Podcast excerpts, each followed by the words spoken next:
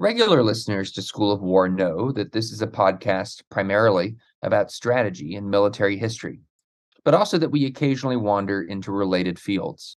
This episode is one of those wanders. We're going to talk about foreign policy and specifically about quote unquote realism. For a theory of international relations that, on the face of things, seems like everyone ought to sign on to it, what serious politician or diplomat thinks they are behaving unrealistically or idealistically without reference to the way the world actually works? Well, in fact, as a lot of you know, debates about realism summon up some pretty fierce passions and bitter disagreement. Let's find out why and find out if we should be realists or idealists or something in between. It is a prescription for war, this Iraqi invasion of Kuwait. December 7, 1941, a date which will live in infamy. The bloody experience of Vietnam is to end in a stalemate. We continue to face a grave situation in Iran. The people who knocked these buildings down will hear all of us soon. We shall fight on the beaches, we shall fight on the landing grounds, we shall fight in the fields and in the streets. We shall never surrender. Hi, I'm Aaron MacLean. Thanks for joining School of War. I'm joined today by Jonathan Kirshner, who's professor of political science and international studies at Boston College, and the Stephen and Barbara Friedman Professor of International Political Economy Emeritus at Cornell University. Is the author of many books, most recently An Unwritten Future, Realism and Uncertainty in World Politics. Jonathan, thanks so much for uh, for making the time. Thanks for having me. So, uh, first of all, I just want to say um, how much I uh, not only enjoyed your your most recent book, but but actually profited from it. I, I feel like I, I, I learned a great deal, and I and in particular, I learned something that I think I I understood superficially, but had not given anything resembling careful thought to, which is the distinction between um, what people might call academic realism or sort of neorealism, the kind of realism that that seems to be trendy in the academy today, or that you call classical realism. And I thought it might be most useful to um, to start start there, start at the um, at the highest level. Could you could you talk a bit about what what realism is and what these two subsets of it are? Sure. First of all, thanks for the kind words. I'm glad that uh, the, the book spoke to you in that way, um, which is, of course, the, the goal of any author.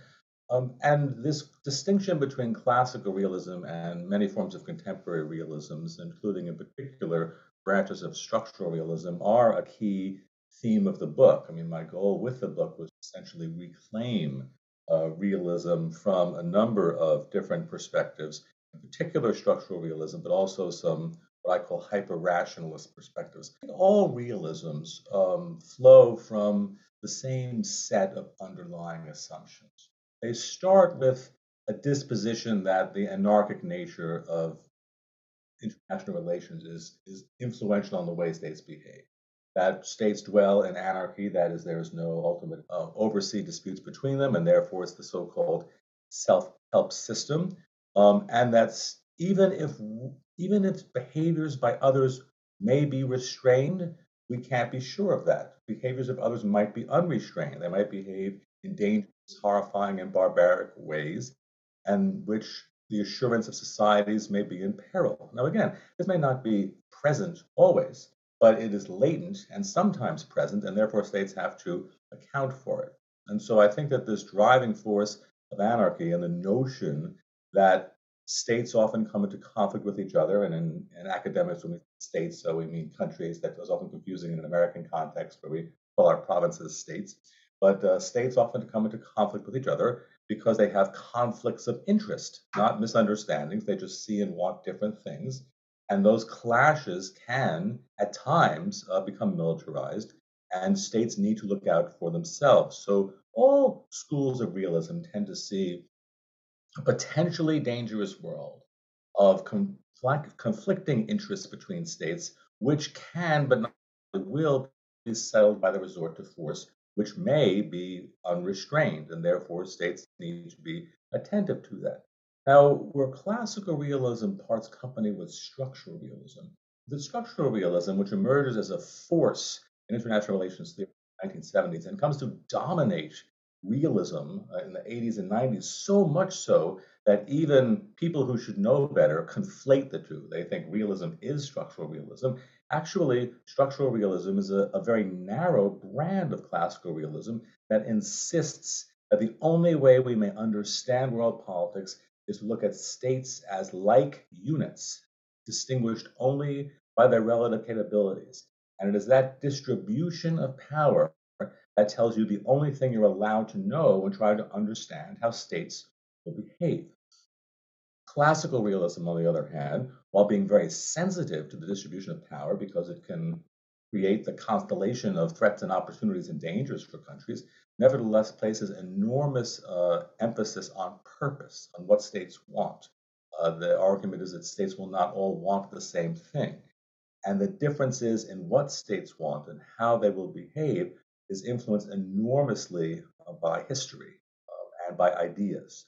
And so that historical experiences of states um, and the way in which they perceive the lessons of those historical episodes will inform the way that they engage other states, even in this structural setting. So there's a really fundamental difference uh, between classical realism and structural realism because the variables the classical realism puts at the center of the analysis, uh, like the role of history, are explicitly forbidden from the analysis by structural realism. So, can I ask um, a, sort of a historical question or sort of double-barreled historical question about the the development of the field? Um, when when did realism, um, you know, come about as a as a self-understood body of thought or work? I mean, as you as you point out, the the sort of the the the, the thinking in some respects goes back, you know, to Thucydides, if not if not before. Um, but but when do people think of themselves as realists and talk about themselves as realists? So that's question A, and then related question B is how did um, a version of realism that is so I mean, I, I approached your book with a bit of a of, of, a prejudice in the same direction as you that neorealism is sort of manifestly, at, the very least, unhelpful um, for anyone actually practicing foreign policy. How did such a subset of the field that seems so obviously um, not quite right come to dominate um, the field in academia? Well, your first question is a little easier for me than your second question, so I'll I'll do that one first. Um, realism as a self-aware academic discipline, as you note, you know there are figures that we point to throughout history, and we call them realists. But as a as a self-aware academic discipline, it emerges like the discipline of international politics itself as academic study after World War One when people experience the abject horrors of that war, the mass slaughter, and they basically say, we don't want to do this again. And so much study of international relations, as again, motivated by that experience. And so it develops uh, in the interwar years. And then, of course, we have the Great Depression, which was international in its context, um, and then World War II, of course, and then following that, the nuclear revolution. And so these early and mid century experiences are really the cauldron with which all contemporary IR theories are really born from. And for realism, it begins initially, uh, I think it's fair to say, although all origin stories are mythical, uh, so I don't want to overstate this, but there's a book uh, written by E.H. Carr uh, called The 20 Years Crisis that he published in 1939, in which he rather overtly contrasts what he calls liberal, excuse me, what he calls realism with what he perceives to be its principal intellectual adversary, uh, forms of liberalism.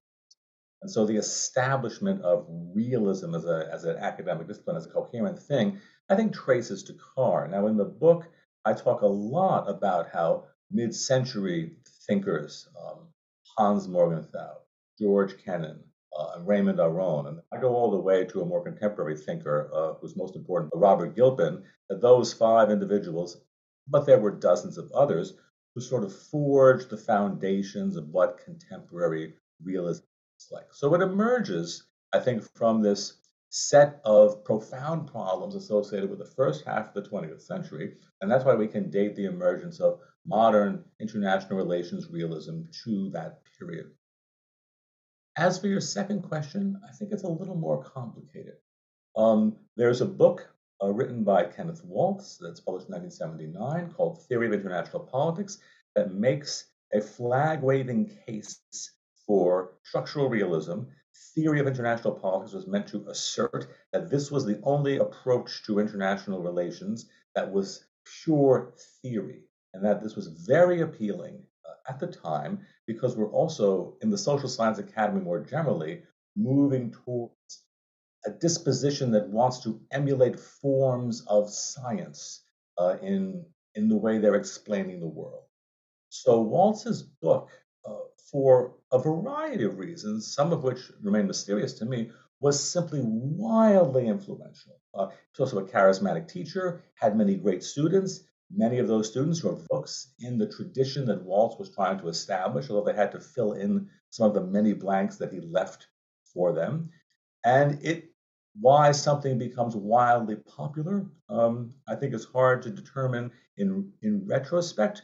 The, one one older scholar once said to me, and I think this is the best explanation I've ever heard, is you just don't realize what a mess IR theory was in the 50s and 60s. Now, I don't know if that's true. It's before my time. I've obviously read a lot of that material. But his argument was that Waltz was almost like a life preserver, that it was something clear that people could grasp and say, yes, this is what we're doing, this is what we can do. And out of that mess, it just became something that everybody could orient themselves around. By everybody, I mean those wanted to approach international relations questions paradigmatically from the perspective of something called realism. Um, so in, in a minute, I'd like to come back to Carr in the interwar period and also liberalism, but just to stick with Waltz and um, structural realism for a moment. Does does its um, popularity have anything to do with the desire of the practitioners of um, international relations scholarship to be scientific um, uh, to to to have a system that is useful in the sense of being predictive? I think both of those things are true. Um, i think we need to be very cautious that Waltz himself was not in the prediction business. He did make two assertions, um, and each of them were, I don't think, did it performed well over the course of the following decade. Assumptions about bipolarity and assumptions about interdependence. But he, Waltz is very cautious about saying he's not making lots of claims with his theory. Um, and critics like me say, okay, fine, but tell us what you are claiming, because I look at structural realism and I'm very puzzled as to what exactly we can do with it. It is it is so minimalist as to be almost paralyzing as an analytical apparatus. But I do think it was nested in another post-war, largely American phenomenon of the emergence of a certain type of social science that saw itself as emulating a certain type of natural science. So that we see economics in particular trying to model itself as a form of social physics um, and not only physics, but you know, narrowly Newtonian, mechanistic, deterministic physics. And so I think that that was very appealing for a lot of scholars in the 1960s and the 1970s. That is the antithesis um, of what most classical realists believe or take as a point of departure, because classical realism, another way in which it was distinguished between other approaches to the study of international relations, is its absolute red line, unbridgeable gap between the social world and the natural world. In the social world, motives matter. And in the social world, the behavior of some actors can affect the behavior of other actors. Whereas, again, to take the Newtonian analogy, uh, the apple has no opinion and no say in whether it will fall from the tree. And so this, this red line distinction between reaching for the metaphors of the natural sciences and the metaphors that we would associate with the social world is, is a core element of what classical realism is all about. It's rooted in this notion of uncertainty, which we might want to unpack later in our conversation because it is a, a misunderstood concept, but it boils down to that phrase not just that we simply do not know, but that we do not have an underlying unifying theory of how the world works that we can simply reach for and put information through and process on the other side and get the answer. And that really leans a little more toward the so called hyper rationalist turn in IR theory, which is very mechanistic, very deterministic, requires a world of risk, not uncertainty, and requires that all actors and observers share knowledge of the same underlying model of how the political world works. How is it that um, the case you just outlined is not simply a, a, rejection of, of social science as such? I mean, I, I, I, take it that that's not what you're saying. What what is what is preservable about social science given um, the observations you just made? Sure, I think that's a very important point because I would not see classical realism as rejecting social science. I think it, I think classical realism is within the family of social sciences. But what do we mean by that? Do we believe in causal claims? Do we believe in looking at evidence? Do we believe in the search for generalizable patterns? I think all those things are true. It's really that phrase I used before. It's a type of social science that rejects the notion that we can emulate a natural sciences model because whatever models we have, they will be constantly changing and updating in relation to things that are going on in the real world. It's not simply a question of complexity, although the although the social world I think is much more complex than the natural natural world, and I think it's because it involves motivations and preferences which can't be relevant in the natural world. But we also have the problem that we do not, will not, not just do not, but will not know that single underlying model of how the world works. So it's the practice of social science continues, but it continues in an environment of uncertainty. And so maybe I should transition briefly to a distinction between risk and uncertainty. In a situation of risk, um, we know for fact the underlying probability distribution of all possible outcomes. We can't predict the future. If I roll two dice, I cannot predict for you what the outcome is going to be. But I know for sure the probable outcome by of every possible outcome. I can assign a probability to it. I'd be correct, and every observer looking at that equation would look at that probability outcome as well. With in situations of uncertainty, and I think if you look out the window, uh, you can see that the world looks a lot more like a world of uncertainty than a world of risk. We simply do not have access to the known underlying probability distribution of the range of possible effects. We are often surprised, and therefore we should be prepared to be surprised, and we should not pretend that we're living in a world of risk when actually we're living in a world of uncertainty. Now, that is not at all about throwing one's hands up and saying, so we don't know anything. Rather, it is trying to, the craft of classical realism is trying to hone a series of analytical tools that can be deployed to better understand, explain, describe, and anticipate events in world politics. I think, for example, that gardeners uh, often engage in scientific enterprises, but they also use various forms of judgment um, and guesses. This is this is this goes back to George Kennan, who said, in articulating a certain type of realism, he didn't call it classical realism because they didn't have structural realism yet. He just called it realism. But he said, and this is, I think, at the core of the classical realist enterprise, we must be gardeners, not mechanics in our work. So the mechanistic analogy, the natural sciences analogy um, to understanding international politics, that's one of the core ways the classical realism parts company um, with other forms of the enterprise of studying world politics. But that doesn't mean that they don't want to be classical realists that is well armed with various what we would call scientific understandings. We'd want to understand about blights and the effect of rainfall and the effect of sunlight and all these things that gardeners would need to know about. But nevertheless, the idea that we're, again, building a building using engineering and architecture and mechanics uh, is is the wrong turn. Yeah. Well, this, this, is a point you make in the book that was very clarifying for me, which is just to stick with the gardener for a moment. Um, the fact that you know to to continue your analogy that, that a certain exposure to a you know a certain amount of sunshine and a certain amount of rain, on average, affects flowers this way or that way is of some mild interest to the gardener. But actually, on any given day, what he cares about is this flower, this specific flower in front of him, and what's going to happen to it. And similarly, with international relations, we um, are mildly interested in um, uh, the behavior of nations over time, subject to certain general forces. But actually, what we really care about is what this nation, or in some cases, this person, is going to do or not do. Um, and that that right there, right, is the is the is the limit of the scientific approach. Is that is that a fair way of putting it? not only do I think that's a fair way of putting it, I think it's a great way of putting it. And I talk about this at good length uh, in the book. And it does speak to this question of what vision of science you're trying to practice. So, a very, uh, I'm going to use an awkward word, scientistic approach to international politics often is looking at very large aggregations of data. And from those large aggregations of data, what they're really engaging in is trying to understand what the average actor will do in average circumstances.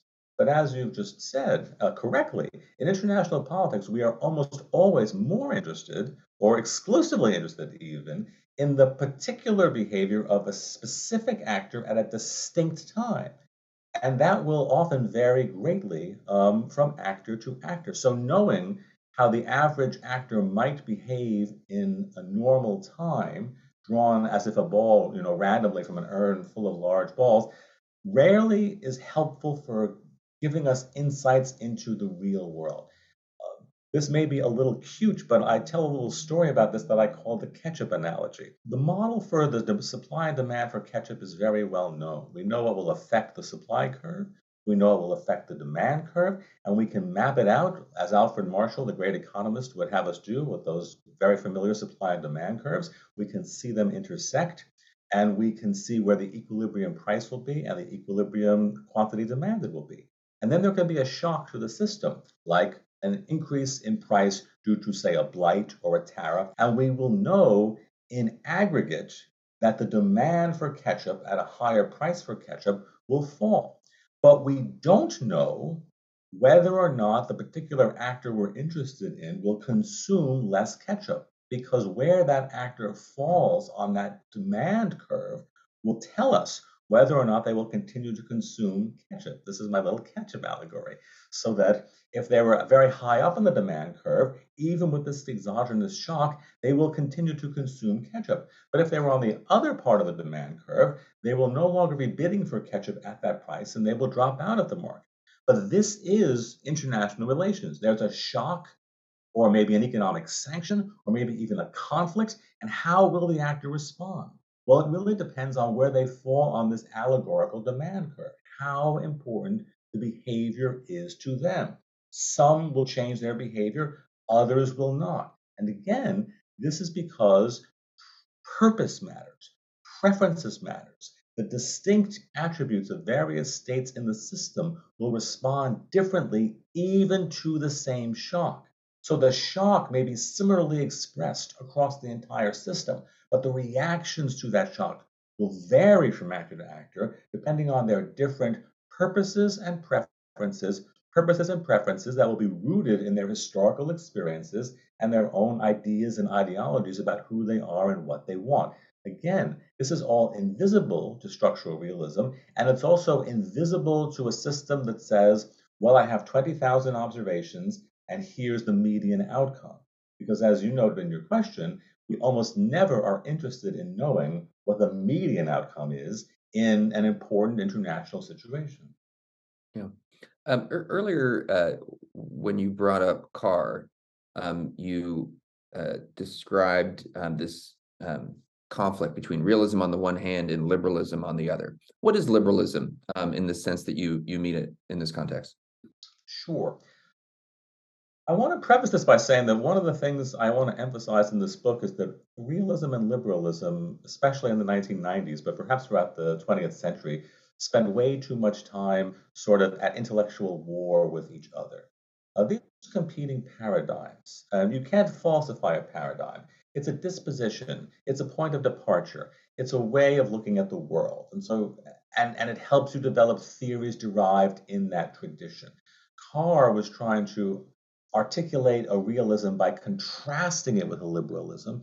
And he had some bitterness about liberalism in general, which is which is neither here nor there. But for the exercise, I guess it's okay that Carr did that. But liberalism really takes as its point of departure of the inverses of what I just described about realism, which is it observes anarchy. I think you'll be very hard pressed to see a scholar who associates with the liberal school and says, oh no, there's no anarchy out there. Rather, they tend to emphasize that the problems of anarchy are more easily transcended than realists think. Um, again, it's not that liberals think war is impossible. Um, I don't think you'll be able to find a serious liberal scholar who would say, no, war can't possibly occur.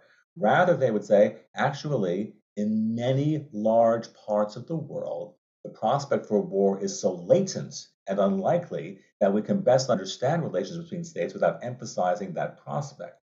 Um, I think it's also fair to say that liberals, liberal scholars, place more of an emphasis on problem solving, that disputes between states can be the result of misunderstandings, or if not misunderstandings, are differences that can be effectively bargained away between each other and the states can come to some settlement. Whereas I think realists are more prone to see the clash of contrasting interests that are not easily settled. So, this kind of problem solving approach to world politics, as opposed to a vision of world politics as an unending series of conflicts of interests. And even if you resolve one conflict of interests, well, right behind that conflict of interest is going to be another conflict of interest, and so you're going to have to act on that. But again, as I say in the book, I, I see these these paradigms more as each other's loyal opposition, and not even bitter opposition. It's a it's a continuum. You uh, and there's a lot of straw manning, thinking about a kind of peace-loving, doe-eyed liberal on the far end of this perspective, uh, perspective, yeah, and and then there's like, you know, monstrous, you know, war, you know. Uh, uh, mongering figure at the far end of the realist spectrum. And I don't think either of those are, are accurate. I think that all thinkers tend to fall along the spectrum from liberalism to realism, some closer to the extreme ends than others. But the competition between these theories, I think, for my discipline, for international relations, has not been a productive one. One more comment about liberalism and realism that is contested, but I, I share the view that on average, a liberal perspective tends to be a bit more optimistic about the world, about humans, and about the prospect for progress in world politics.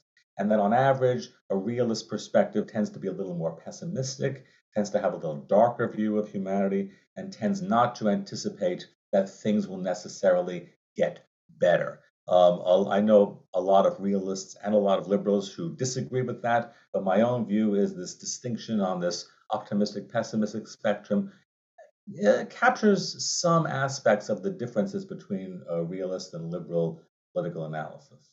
Um, so to to keep with Carr for uh, for the time being, you you spend a fair amount of time in the book um, discussing the interwar period, discussing the policy of appeasement with respect to Germany, discussing U.S. policy with respect to Japan. Um, in, in, the European case, um, I mean, this is what Carr's book is is about, right? The Twenty Years Crisis, um, about the the lead up to the Second World War, published in 1939. And there's there's a bit of a problem with the book, which is um, that it's a it's a robust endorsement of of a policy, a policy of appeasement that that ultimately fails. So how do you how do you disentangle that from your your obvious admiration for and respect for Carr's analysis? Um, uh, and well, I'll just leave it at that, and then I have some some more questions on the on the subject. Sure, that's a great question, and we we always have to reckon with that. I mean, it's a central part of Carr, and it's a tremendous blunder.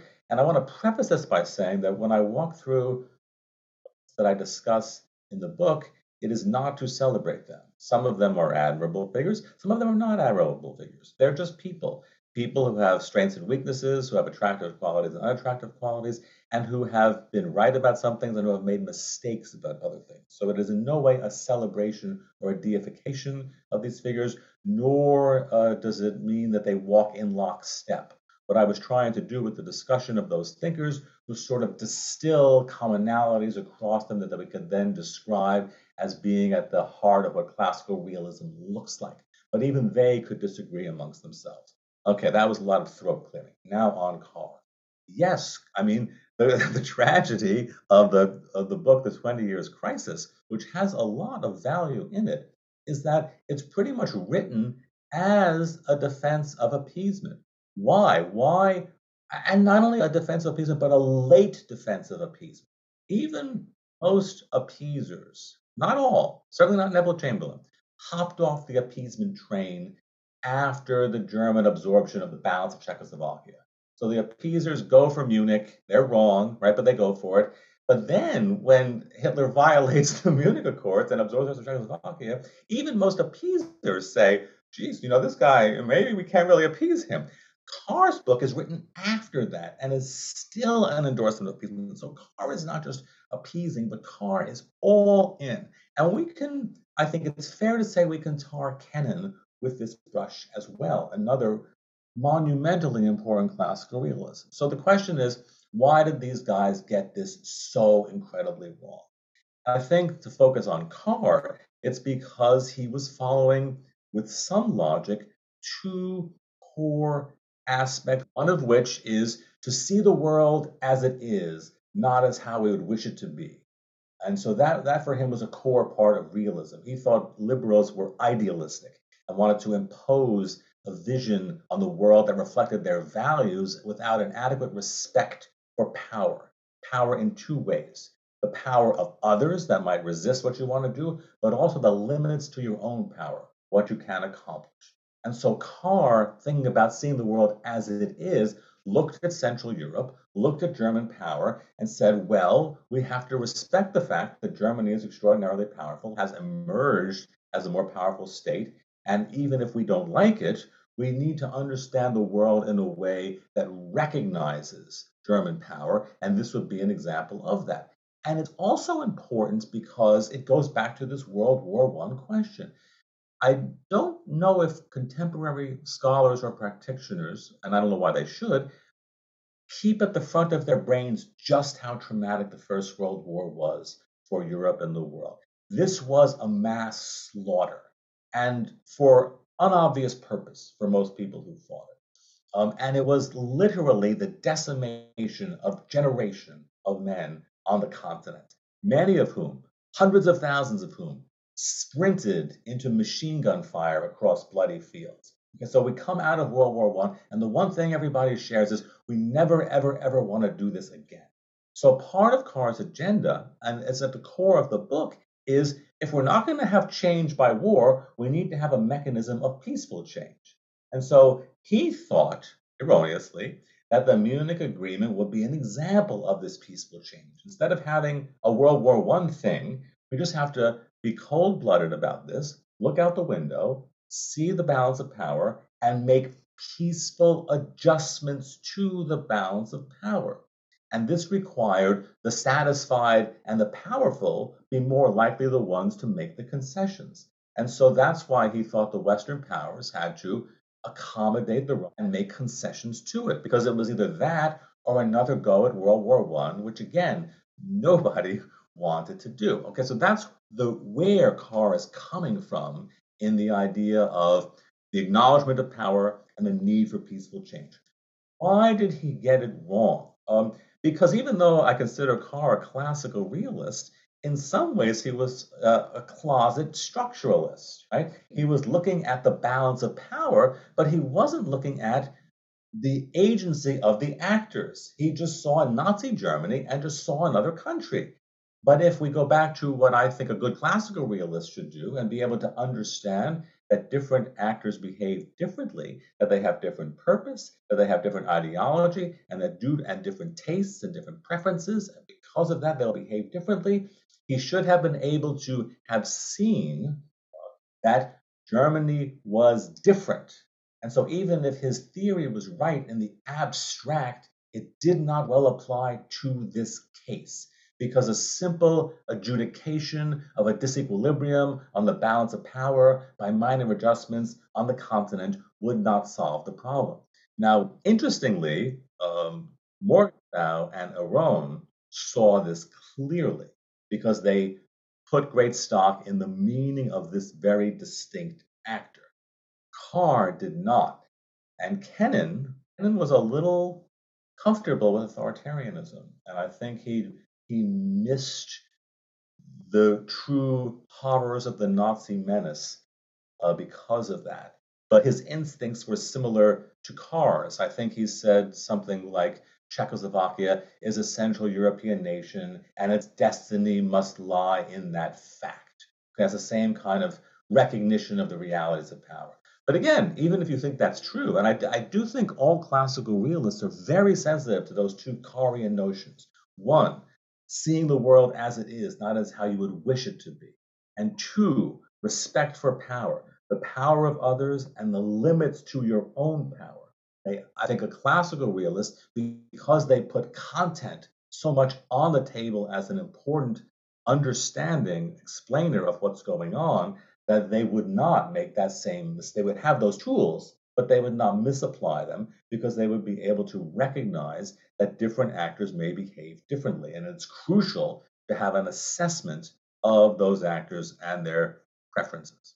So, um, how would you account for the policy? I, basically, I'll, I'll ask you to sort of talk through what you what you discuss in the book, which is give an account for the policy of appeasement using the paradigm of classical realism as opposed to um, more structuralist approaches. You've already talked a bit about the role, the weight of history um, in the decision making of, of, someone like Chamberlain. That World War One just weighs on him in a way that um, it is easy to fail to appreciate um, if you were if you didn't live through the same things that Chamberlain and his generation uh, and those younger than them did.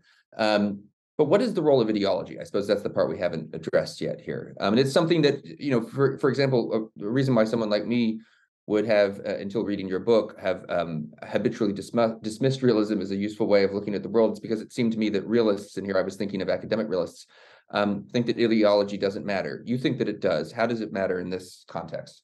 Again, I talk about uh, appeasement, uh, Britain's appeasement in particular.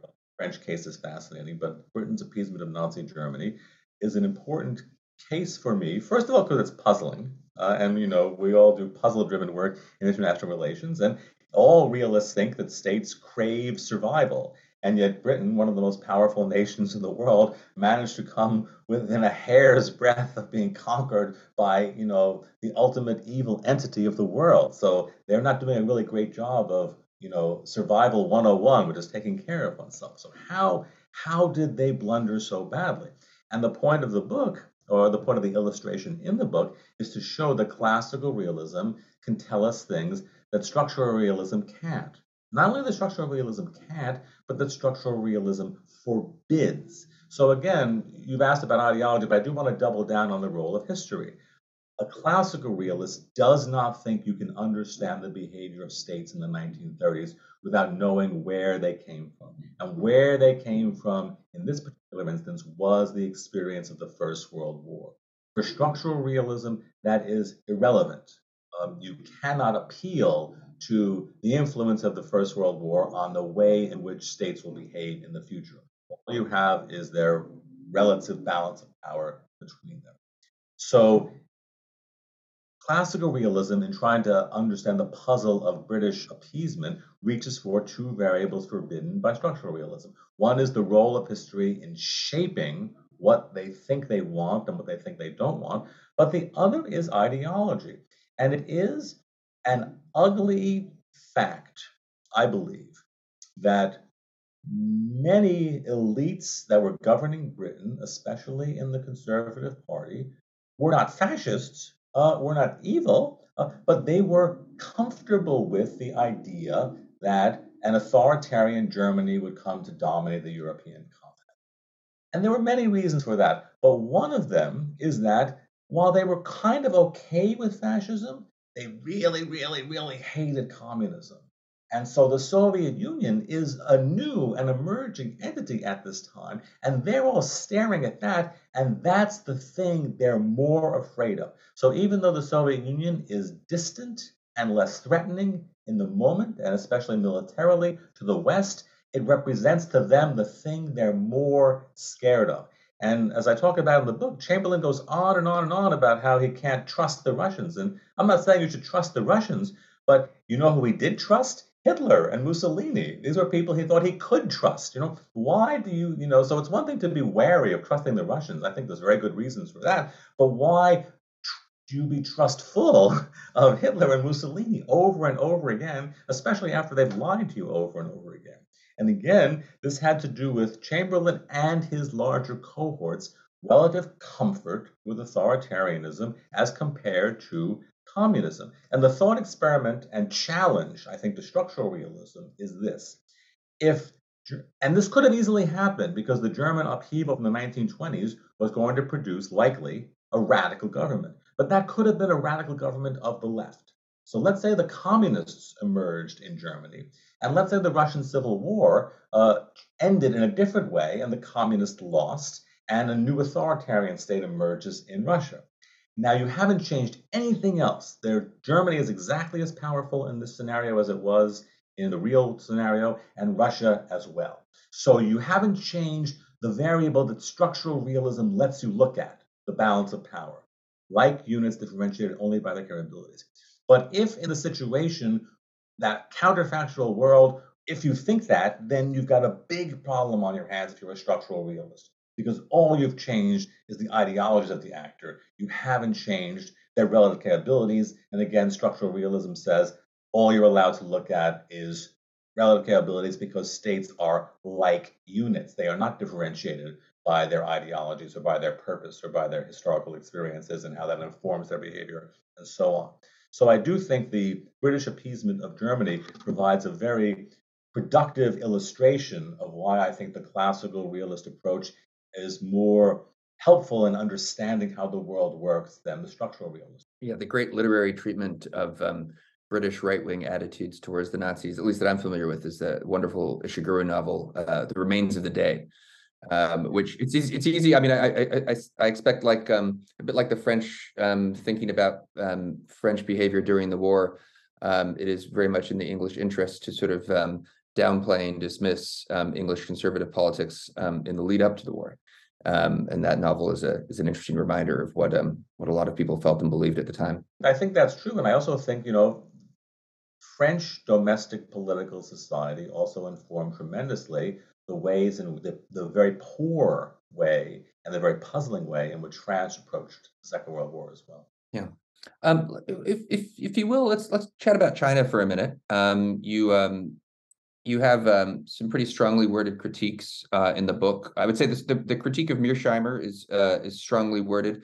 Uh, the critique of Allison, Graham Allison, um, and his notion of the Thucydides trap is also um, critical um, and, and I would say also somewhat devastating. Um, what what is the maybe we'll start with Allison because I think people might be more familiar in general with the notion of the Thucydides trap because it got a lot of um, attention and press just in the last few years. what is the Allison account of um, the challenge that China poses to the United States, and what is your uh, what is your criticism of it? My criticism of Allison, and this is not just Allison's advice, is that it is based on a very thin reading of a very small part of Thucydides' great work, The Peloponnesian. It is certainly true that Thucydides early on places emphasis on the role of the changing balance of power in bringing about the great conflict between Athens and Sparta. Um, but Allison and others embrace a sort of sleepwalker analogy, like a World War I analogy, that these two entities stumbled into a war that neither won. And what I've done in the book, uh, both early on in the book, but also in this chapter that focuses on China, is take a much closer look at Thucydides' rather magisterial work, which has so much to tell us about international politics today. And that's kind of wild because he was writing about city states from 2,500 years ago, and yet I think it's rich with political lessons for contemporary international politics. And I think two important rebuttals of Allison emerge. I mean, I think there are many, but because you know our time is limited, I want to focus on two. One is that these entities did not sleepwalk into this war. Each side could have easily took measures that they knew they could take to defuse the conflict between them, but they each purposefully chose not to. And I think it's very important to note that Thucydides' hero in the first part of the Peloponnesian War is Pericles. And Pericles was kind of a warmonger. Pericles was very pro war. Um, and Thucydides implicitly endorses Pericles by giving his voice singular platform to make the case for war on two or three separate occasions in the book, whereas the case against the war is never properly articulated. So the actual war itself, the lesson of the Peloponnesian War, of Thucydides' grand book, was not that we never should have had this war in the first place. That's not where he situates the tragedy. That's not the Thucydides trap. Athens and Sparta did not fall into a trap. Rather, and this is point two, the Peloponnesian War, the core story of the Peloponnesian War and the true trap that Thucydides was trying to give us as a lesson for the ages was the trap of hubris. So, what went wrong in the Peloponnesian War for his beloved Athens was this extremely misguided Sicilian adventure, this wildly ambitious, distant overseas operations, and it was that which led to Athenian ruin. And in fact, in the early part of the book, I mean, the war is 27 years long. You know, it's it's it's chapter one that tells us about the start of the war.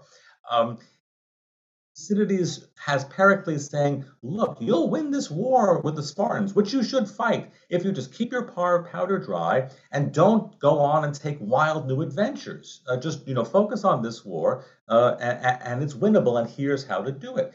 Pericles leaves the scene uh, in the year three of the war. And after 17 years of the war, uh, Athens, um, who had done well in the first phase of the war. It's really a three phase war 10 years of fighting, seven years of interregnum, and 10 more years of fighting. And that first 10 years went pretty well for the Athenians. Again, it wasn't a dastardly trap that they'd fallen into and bemoaned falling into. Rather, it was a war that they more or less won.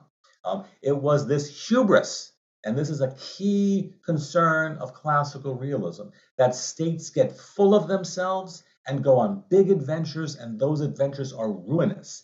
And that's the Thucydides, the real Thucydides trap, the trap of hubris, that great powers can be arrogant and make mistakes based on that arrogance. And so I think that the Allison tale of the confrontation between the US and China is based on a thin misreading of what the Peloponnesian War had to tell us. So that's my that's a shorter version of my Allison story. Um, isn't the, the the other problem with the sleepwalker analogy or, or way of way of thinking about things? Um, and I realize I'm wading into deep waters here, uh, but it's it's not just that um, Athens and Sparta didn't sleepwalk into war. It's that the the great powers in 1914 didn't sleepwalk into war. That they indeed, I mean, if they had foreseen the future between 1914 and 1918 and seen the costs, none of them, I, I think, would have elected for a um, you know uh, a conflict that that uh, charged the costs that it did to include on the victors. But in general, there was a sense that you know you could you could fight a war and win it. Germany thought it was going to win the war that's that's that's why it launches the war. Um, what am I what am I missing here um, about the start of the First World War? Because it, this analogy, of course, is, is frequently invoked, not just by Allison but by many um, when we're talking about China to emphasize the need. And I and I I think you you you push a bit in this direction in your book too, the need for accommodation. But of course, there are risks to accommodation, um, and the big difference it seems to me between us in 2022 and the European powers in 1914 is that in the European powers in 1914, in general, thought you could win a war. Uh, and I don't think anybody today seriously thinks um, that you can win a general war, which is to say a war that escalates and you start using nuclear weapons and things like that. We all know that you lose that war, um, uh, which imposes a bit of a break on escalation. So, what, what am I missing about sleepwalking in 1914? Well, you've asked a bundle of questions there, and I want to pick one from the middle and then go back to World War One, because the U.S.-China case is such an important one, and I think we're late in our conversation that it's crucial that we at least touch on it, because you you raise such an important point that that classical realist instinct would be to say, well, China is much more powerful now than it used to be. And therefore, good realism requires that we have some acknowledgement of that power, right? And so you said that the, instinct for the accommodation of power reflected in uh, the recognition of greater power of others and reflected in the limitations of one's own power. And you, but then you called attention to why this is one of the hardest puzzles in the history of international politics. That is dealing with changes to the balance of power. And that is because one person's accommodation can be the other person's encouragement, right? So that you, it's almost like you're walking a tightrope between the need to be realistic, that is to acknowledge the fact that this is a more powerful entity than it was before, and will want more things and will be able to get more things. Uh, but on the other hand, the practice of accommodation can backfire and even whet the appetite uh, of that power or give a perception of weakness. So, where do you draw that line? How do you do that properly? I think classical realism recognizes this dilemma and focuses much more on the political side than the military side. This was Kennan during the Cold War, and I think this is classical realists today, which are focused much more on the need to establish good political relations with about the specific military balance between the US and China, and rather a type of US engagement that gives regional powers the confidence to resist some of the encroachments of or demands that China might be making. I just wanted to get that in because I do think it's just a monumentally problematic question for international relations theory in general and in the present day in particular. How do you deal with um, a rising power? Because it is not, there is not one simple and easy answer that will avoid all your problems. It's a, a real hornet's nest, uh, and there's no kind of magic solution to it. Um, to go back to your earlier question, I think you're right to say that the, all the powers going into World War One anticipated that the war would be short, brief, glorious, and victorious. Um, and so, in that sense, they did not mistakenly uh, enter the war. But if you look at the period leading up to the war, the three years before, maybe even the 10 years before, um, I think political leadership uh, throughout the continent was not our best. and that the problems that contributed to the disequilibria and the conflicts that led to the First World War might have been handled better by a more gifted cohort of leaders and diplomats. And even if they did not sleepwalk into the First World War, and this is an open and arguable question that we're not going to get into here, um, a key classical realist phrase applies here extremely well. They did not get the war they expected.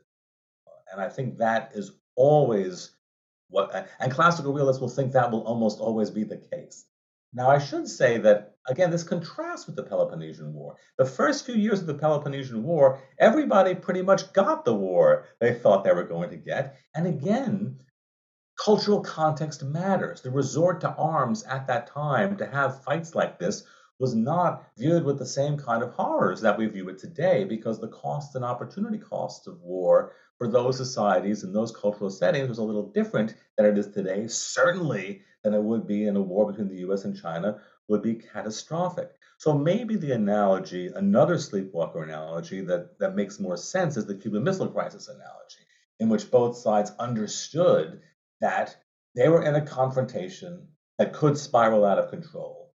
And if it did, everybody would lose. But they didn't want to appear weak. They thought they had very strong feelings about how the outcome of the conflict would take place. And so they were in a confrontation in which they were on the brink of catastrophe for all sides. And so there you get the maybe sleepwalker isn't the right word, but you can have a confrontation between great powers in which each side understands that the actual resort to war would be catastrophic for both sides, and yet they're still dancing on the knife edge of falling into this abyss of the war. And I think that's closer to the analogy you're reaching for with the current US China confrontation. I don't think, although I could be wrong, that most actors in the US or China would think a large war between the two countries would be anything but ruinous. Nevertheless, it's easy to imagine confrontations that spiral out of control, which each side takes a series of incremental steps that convinces them that they have to take these steps, that then elicits responses from the other, and therefore they do not only get the war they don't expect, but maybe they do get the war they expect, but the war they really don't want, but nevertheless sort of stumble into it. And again, that's not a Peloponnesian War story in which each side went into it very clear headed, and in which the tragedy, in which the trap was the trap late in the war of Athenian hubris. And it was Athenian hubris that led to Athenian ruin. I can't emphasize that enough because classical realists emphasize hubris, whereas we haven't talked about the hyper rationalist school, and we're probably not going to, and that's fine. But hubris is not a hyper rationalist state it's almost an emotional state it's about passions and beliefs and you know getting your chest all puffed up And that's not really a hyper rationalist story, but it is an important part of how states actually have behaved, how great powers have behaved in world politics. They say, we're incredible. We can do this. We there are no limits to our power. We can take on this adventure. A lot of people look at the limits of the behaviors of great powers as because they had not enough power. But in fact, most of the blunders that many great powers have made have been because they've had a security surplus. They've had too much power. And this allowed them to embark upon foolhardy missions that countries with real pressing security problems wouldn't even dream of trying to do. Uh, final question. Um, uh, it's it's a bit of a doozy, um, uh, but you're you're the man to to ask it um, to. Um, so you've said numerous points in our conversation that classical realism is a is a paradigm. It's a kind of guide, um, and so we speak in shorthand of you know classical realism. Classical realism holds this or doesn't hold this or would advise this or not advise that. Um, but you know, classical realism will never actually make a decision. Uh, you know, Jonathan Kirshner will make a decision. Aaron MacLean will make a decision. Individual actors and leaders will make decisions. Where does classical realism leave us um, uh, coming up short? Uh, where where will it not help us? I think that's a great question, and I it's important to me that chapter four of the book, not chapter seven of the book, not the last chapter of the book, but the middle chapter of the book, takes a hard look at the limits of realism and classical realism itself. Carr did this uh, in his book as well, with a chapter on the limits of realism, and that's because you know realism should be relentless in its self-criticism. Um, that that should be part of the story. It shouldn't be an afterthought. And I would call attention to two problems with realism and with classical realism in particular. One I think is somewhat inescapable, um, and one I think can be remedied, uh, but is nevertheless uh, ubiquitous among realists. So the, the one that I think we're stuck with in a way is that it's fair to criticize classical realism and realism more generally in that it does a great job of telling you what not to do. Uh, don't screw, don't make bad choices. don't screw up. Don't go on this ridiculous adventure don't, don't, don't, don't, don't. Um, and that has to do with the fact that realism is has a small c conservative component to it, uh, with its attentiveness to the fragility of civilized order and the dangers of the world, the need to keep your powder dry, the fact that there is no end zone, and therefore, if you solve one conflict, another conflict will be right behind it. And so, what does that mean? It means that that classical realists and realists watchword of prudence, Always be prudent. Always be cautious. But that can be paralyzing. Uh, that doesn't really give you, you know, that could mean you're leaving opportunities on the table. That could mean you're not advancing the national interest in inconsequential ways. And I think Kennan is the poster child for this, in that the US embarked on a very ambitious series of foreign policy efforts after the Second World War to sort of forge what we saw as the post war American order. Now, you can dispute the benefits of that order, but I would argue a lot of good things came from that, even though it had many flaws. But Kennan would have been very cautious about that. He, you know, he opposed NATO, he opposed a security treaty with Japan. Any anything that was going on in the world that the U.S. might have gotten involved in, he opposed it. And again, that meant that he smartly understood that the Vietnam War was a terrible idea, you know, in the in the mid 1960s, way ahead of the curve. But that same instinct would mean that he would lead us to fail to take advantage of opportunities that were out there in the world that would benefit us and our vision for the kind of world we want to live in. So classical realism's caution and prudence, I think, too easily slips into overcaution and overprudence, and we I, there's no simple solution to that. We just need to be alert to the fact that it's easy to say, "Oh, do the prudent thing, be cautious, be prudent, don't make mistakes." But as a positive agenda for actually accomplishing anything or advancing highly valued goals in the world, uh, it offers less of a guide. So I think that's a big demerit uh, on realism and classical realism. And I want to, I think it's important to acknowledge the limits of your own paradigm. But there's another one I want to discuss that I think is more important, not more important, I think is is something that can be we can do something about, um, which is that realists see the world as a dangerous place in which behaviors can be unrestrained, and in which, because of that, we must be attentive to our own national security. Um, and because realists often conceptualize the outer world as a dark and amoral place, for many, that is used as a get out of jail free card to allow one's own country to engage on the world stage in amoral and even dastardly behaviors uh, in the name of the national interest. But my point is, and I think this is an important one, the, the, the latter does not flow from the former.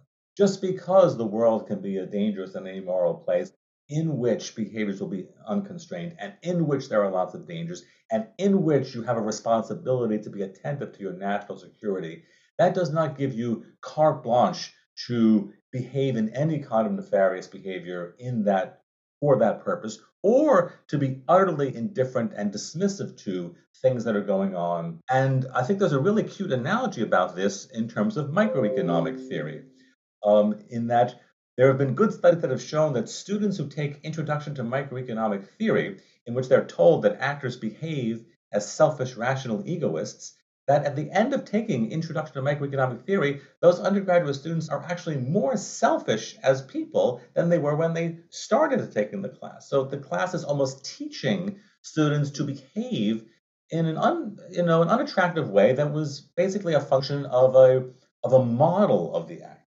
And I think that there are too many people who've been trained as realists who fall into that same trap, who say, well, I'm a realist, and therefore I don't think morality ever applies anywhere, and I can do anything, and the national interest is sacrosanct. And if that means you have to do this series of horrible things, well, that's okay because it's realism and it's anarchy, and we can just do that. And I think that that's not inherent to realism, but I think it is a weakness uh, of some realist uh, analysis that I did want to call attention to in walking through these problems of realism in chapter four of the book. Um, but I suppose we'll need to we'll need to get our theory of justice from from somewhere else, you know. And is isn't isn't that one way of describing the, the limitation of um, of classical realism? I mean, which is to say, if, you know, I, I have no reason to reject anything you just asserted, but it doesn't seem to me that realism as realism is going to provide the moral counsel, and that's a big problem. We got to go find it somewhere else. I think that's right. But what I think, I guess my my more optimistic response would be is that you can be a realist or a classical realist and still have space for your foreign policy to be infused with a value system. Um, now, that will be contested. Now, I can't tell you in advance what that value system will be because people have different values and states can have different values. But it is not a renunciation of the idea that states can have value systems and that those value systems can be worth trying to encourage and support in the world. Again, that will be fraught, contested, and there'll be very different visions of that. And realism will not point you in a singular direction about that. But I, I just this difference between understanding that the world is a dark, dangerous, amoral place in which actors can behave barbarically and without limit is different from saying, and here's how I'm going to behave on the world stage. Jonathan Kirshner, author of An Unwritten Future Realism and Uncertainty in World Politics.